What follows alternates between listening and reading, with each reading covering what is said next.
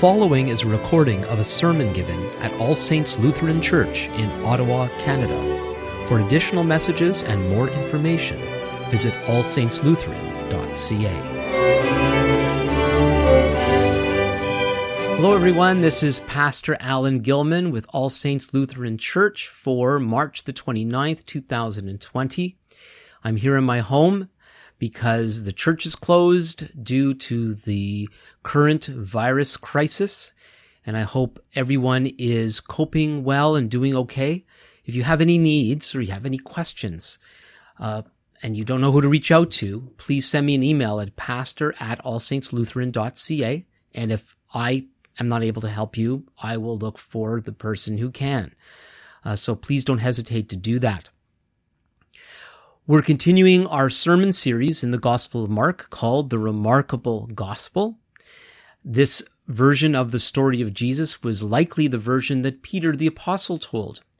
And Mark uh, was a companion of Peter uh, who seemed to eventually write Peter's version of the story of Jesus down. And we've called it, the, or I have called it, the Remarkable Gospel because it is this version of the story is especially written to, it seems, to evoke reaction and response. Hopefully the right reaction and response. But it, we see the people in the various, uh, stories that are told reacting. Even, even we're going to see in, in this week's uh, message that Jesus himself, uh, was astounded, uh, uh, by what was going on around him. So we'll look at that in a minute. Uh, if you haven't listened or, or, or watched this sermon series, we, I provided a video of last week's and there's the audio of the entire series. You can get that at the All Saints Lutheran Church website, allsaintslutheran.ca, and you can go to this, the sermon section. There's a link at the top. If you don't see that, there should be a big button in the middle. Listen slash watch. And uh, uh, you could also go to directly to allsaintslutheran.ca slash podcast slash media to get that. Uh, and so um, what we're going to do is we're going to look and begin to look at another couple of stories that seem to have some sort of relationship to one another. We're going to see in the in the first one um, how uh, a story of ineffectiveness, and you'll see what I mean in a moment, and then a story of effectiveness following that, which we're going to look at, God willing, next week, which is Palm Sunday. And uh, so for now, I'm going to read both those short sections. We're going to be looking at Mark chapter 6, verse 1 through verse 13. We're, uh, we're going to be focusing on verses 1 through 6. But before we do that, why don't we pray? Our Father, we thank you for your word, and we thank you that your word is true and that you have given of yourself to us that we could have comfort and help and even be effective in this very difficult time. Lord, there's a lot of confusion. There's suffering. Um, people are cooped up and it's very difficult. We're, we're away from one another. We pray that, that you would break through in a very special way, uh, whether through this message and all the various messages that are going out in this format. And, um, as, as as people are are stuck in their homes and we look to you lord that you would do what you want to do in our lives in spite of the restrictions and difficulties we're facing at this time. We thank you. In jesus name amen. All right. Matthew 6 starting at verse 1 he that is jesus went away from there and came to his hometown and his disciples followed him and on the sabbath he began to teach in the synagogue and many who heard him were astonished, saying, there again, there's reaction, right? They were astonished, saying, Where did this man get these things? Where is the, what, sorry, what is the wisdom given to him? How are such mighty works done by his hands? Is not this the carpenter, the son of Mary, and the brother of James, and Joseph, and Judas, and Simon? And are not his sisters here with us? And they took offense at him. And Jesus said to them, a prophet is not without honor except in his hometown and among his relatives and in his own household. And he could do no mighty work there except that he laid his hands on a few sick people and healed them. And he marveled because of their unbelief. And he went about among the villages teaching. Verse 7. And he called the twelve and began to send them out two by two and gave them authority over the unclean spirits. He charged them to take nothing for their journey except a staff, no bread, no bag, no money in their belts, but to wear sandals and not put on two tunic and not put on two tunics. And he said to them, Whenever you enter a house, stay there until you depart from there. And if any place will not receive you, and they will not listen to you, when you leave, shake off the dust that is on your feet as a testimony against them. So they went out and proclaimed that people should repent, and they cast out many demons, and anointed with oil many who were sick, and healed them. Well, that's pretty remarkable. And as I said, we're going to be looking at the sending out of, of the 12 next week. But this week, we're going to see of what's in many ways a strange story because in, in this story, when Jesus goes to his hometown of Nazareth, it says he could do no miracle there. So we'll look at that. So, um, let's start again at uh, the beginning. And uh, again, in uh, verse 1, says he went away from there and came to his hometown and his disciples followed him. And so Nazareth was his hometown. We know that, that Jesus was born in Bethlehem and following that because of the danger, they fled to Egypt for a time. Nobody knows exactly how long that was. At some point they go to Jerusalem and we don't know if exactly how their travels went, but eventually they settled back in where Joseph and Mary were living before Jesus was born in Bethlehem, which uh, was the town of Nazareth, which is part of the Galilee area, where most of uh, Jesus' mighty works were done, at least in the first half of the story, uh, before he goes down to Jerusalem. And we know that in actuality, uh, he he traveled uh, the whole length of the land of Israel, um, but there's quite a focus in the northern part in the region of Galilee. And that's where Nazareth was, and that's not too far, especially when you're driving, uh, to Capernaum, uh, which became his headquarters. So we saw him uh, teaching and and doing miracles in Capernaum, right on the shore of the Sea of Galilee, which is actually a lake in Israel. It's called Lake Kinneret. Uh, and then at some point, he goes back to Nazareth, uh, his hometown. And his disciples followed him. So we're at a stage now, he's going back to his hometown, and his followers are following him. That's because that's what followers do. Verse 2 And on the Sabbath, he began to teach in the synagogue. Well, nothing unusual about that. Note that he was welcome to do this. Uh, we don't know at what point he began teaching as as an adult in uh, in the local synagogue. So it's not as if what we see later on where the people have difficulty with him, it's not as if he when he returned there that he immediately uh, was uh, rebuffed, rejected. Uh, he was welcome to teach.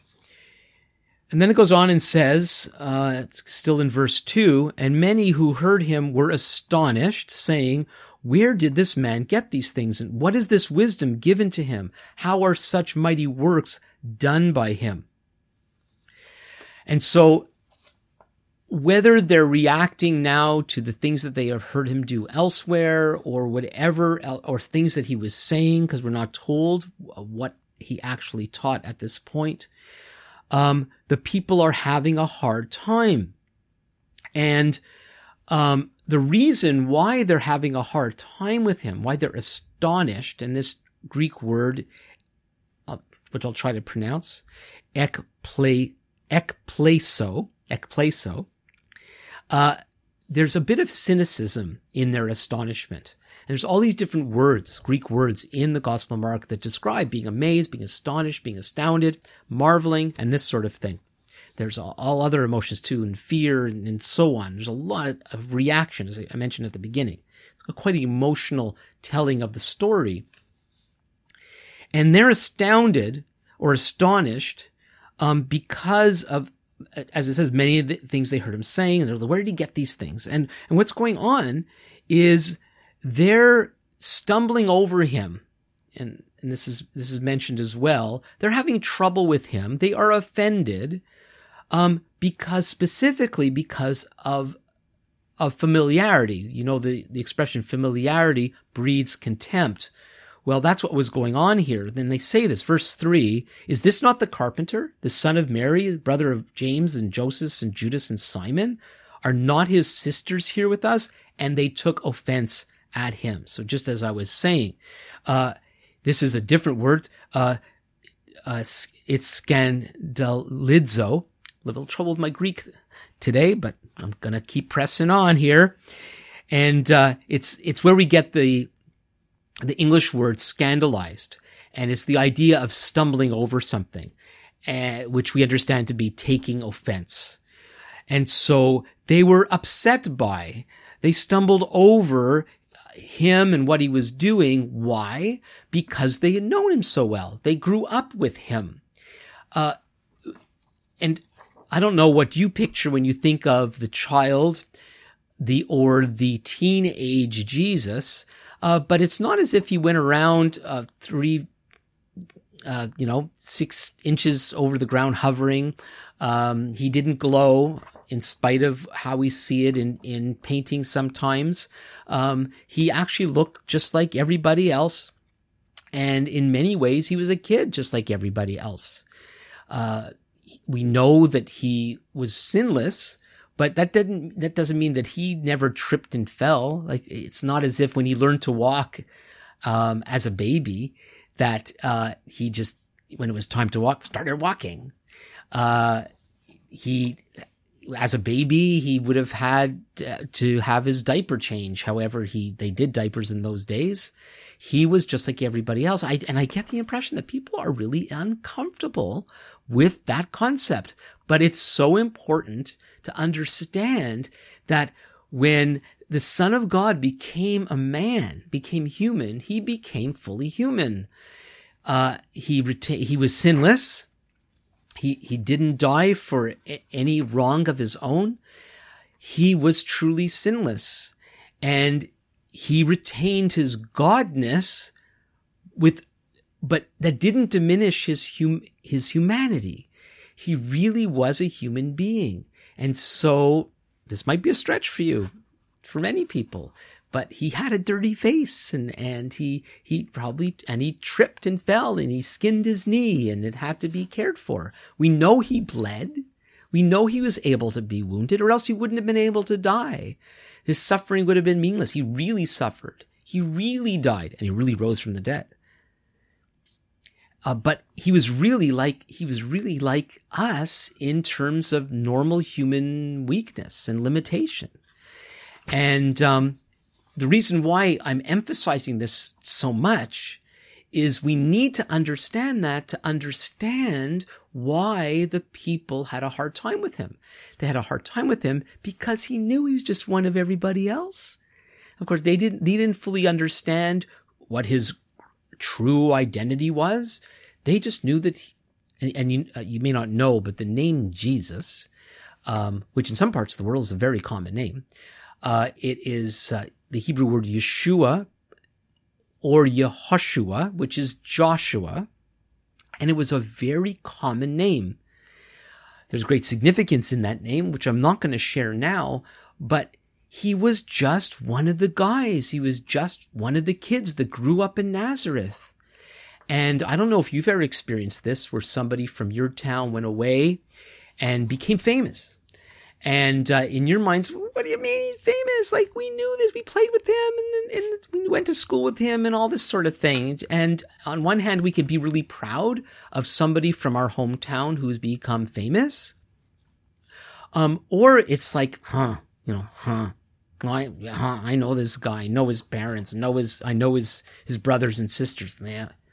And that's what was happening with these people. And this is how they were reacting to him. And, uh, and so on they they had trouble with how extraordinary that he was. Now, this is not unusual as I've been trying to say. And Jesus understood this. Verse 4, and Jesus said to him, them, a prophet is not without honor except in his hometown and among his relatives and in his own household. You know, when somebody is given the words of God, and, and this also applies. Somebody um, goes off someplace and and becomes super knowledgeable in something really different from what their relatives understand, um, it could be really hard to take, and that's the principle that Jesus says here. This is just the way it is, but they should have known better. They still should have known better. It's still difficult, but they should have known better. Verse 5. And this is this is astounding. And he could do no mighty work there, except that he laid his hands on a few people and healed them. Theologically, I have a hard time with this idea that somehow Jesus was limited because of the lack of faith of the people in Nazareth. Now, it's a little funny. It's actually quite humorous that it says that he, he could do no mighty work there except that he laid his hands on a few sick people and healed them. So he still healed a few people. But he didn't heal to the extent that he could have, would have, if they would have believed. And as I've shared other places, other times, maybe at last week as well, I'm sure, because uh, yeah, I did. Faith is trust. They didn't trust him. They didn't trust who he was. They didn't trust in what he could do. And Remember, we looked last week at the woman with the flow of blood, and what did she know? Obviously, she wasn't from Nazareth. Obviously, she didn't grow up with him. She didn't suffer from fam- familiarity breeds contempt. All she had heard was reports about him, and that was good enough for her to to break through a crowd and risk um, the embarrassment of it all, making all these other people ritually unclean, just maybe if I touch his garment, I'd be healed. And she was because of her faith. Yet these people missed out because they stumbled over him, because we knew him when he was a kid. And yet he's still able to do some things. But let, let, let that not get in the way of what God is trying to show us through this that our lack of trust limits the work of God in our lives. Again, I don't understand how this works, but this is how it works. And even Jesus, verse 6, and he marveled because of their unbelief. Here again, how could this, how could, how could the Son of God marvel at anything? Well, it's not the only time that, that he does this. He actually marvels at, at people's faith at times.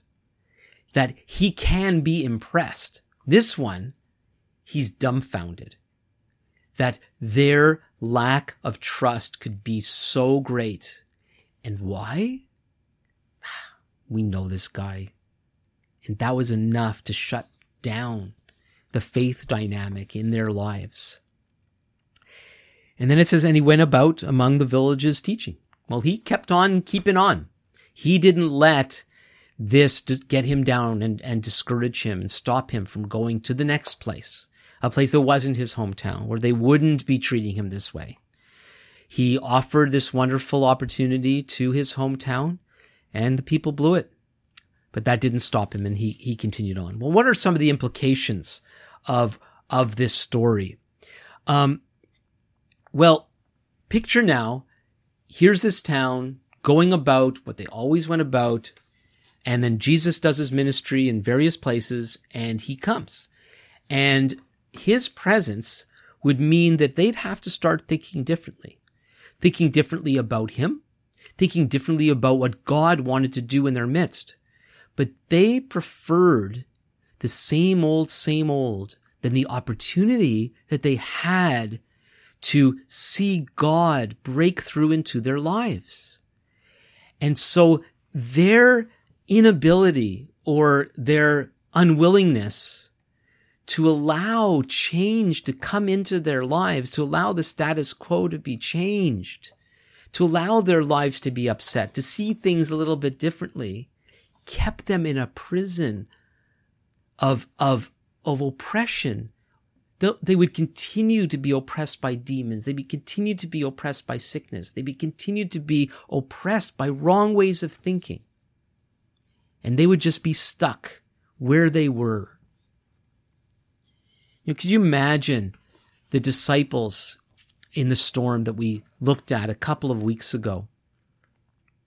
Was it three? Is it three? Three weeks ago. And if I got that wrong, I got that wrong. Look it up. Imagine the disciples in the storm. They get to the other side. They have survived uh, this this incredible. They thought they were going to die, and they survived. And they're soaking wet, and they get out of the boat and they throw themselves on, on the ground, and oh, and and and here's what they say. Well, I'm glad that's over with. And a lot of us, we go through things in life and we get to the other side of it, and it's, well, I'm glad that's over with. And we haven't learned anything. Now, thankfully, that's not what they did. Their reaction to Jesus calming the storm was at least to allow themselves to to be messed up in their minds. Who, what manner of man is this that he calms the winds and the waves? They were impacted and they continued on with him. And they would, he would continue I don't know, do I have to say, excuse expression, mess them up, um, disturb their way of thinking, disturb their normal ways of living, to allow themselves to be changed, transformed. And next week, we're going to look at how they would go out and they would make a difference in people's lives and deliver them. But they needed to allow themselves to be messed up first, to be changed first, to be transformed first, unlike the people in Nazareth who were so stuck that we knew him when he was a kid. Who does he think he is? Eh. And it's so easy to be eh. And, and here we are. For some of us, for some of us, this is not the first major crisis. Um, but this is a big one, folks. And we've just gotten started. I don't want to scare you, but we haven't seen a lot of people die from COVID-19 yet. Maybe you know someone. Maybe you're currently sick. Maybe you know someone who's sick. Um, I was talking to my family doctor uh, just yesterday, and uh, his uh, cousin's father-in-law, in their 70s, had an underlying heart condition, died from COVID-19. And I thought, I think that's the first person I know, and I don't know them. So it's my doctor's cousin's father-in-law. Well, maybe you have a friend or relative that's already died. Uh, recently, I heard somebody posted on Facebook the description of this person that they knew uh, was describing what it was like to have the illness, and they recovered. Thank the Lord. Um, it was terrible, and it, I don't know anybody directly yet, but maybe it's going to be me. Maybe it'll be somebody in my in my household or family. Um, we know of places in the world where it's already terrible.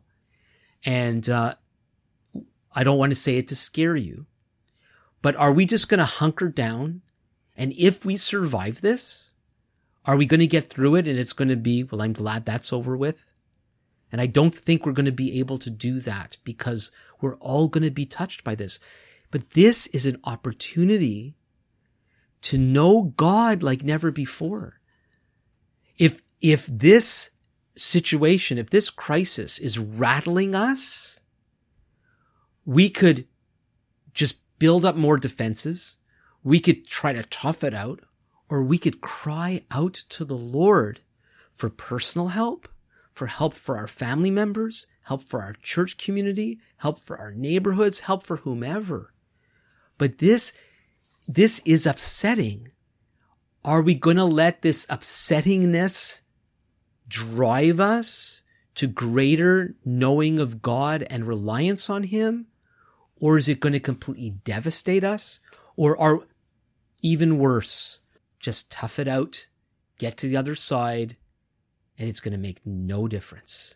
I think that's one of the greatest tragedies uh, of all to get so stuck in our cynicism that it's our prison uh, until the day we die. Let not that happen let's not be like the people of, of of Nazareth.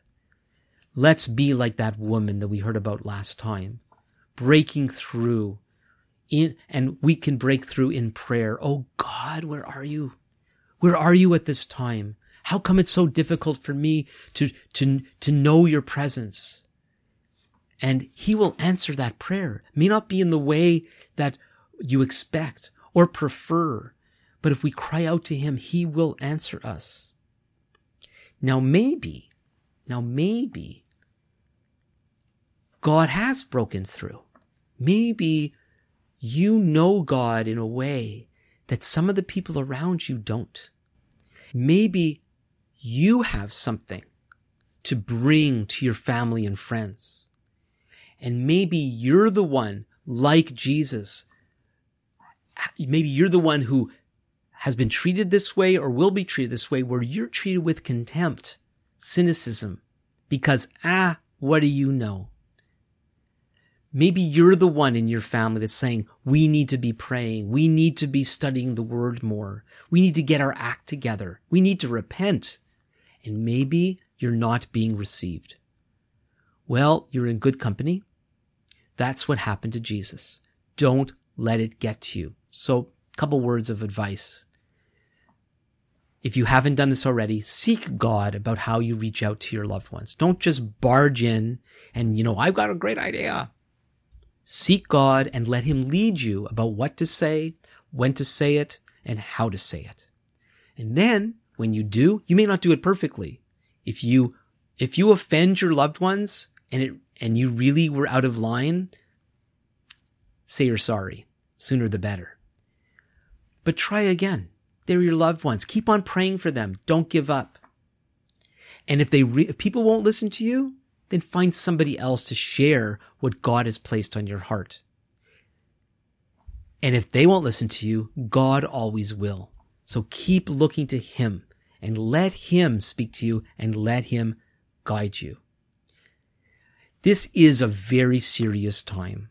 I already mentioned asking for forgiveness if, you know, we need to and we've blown it. Well, there might be people in your life, even from decades ago, that really you need to reach out to. This is the time to do it because soon it might be too late. And I want to urge you. This is always true, but especially at this time.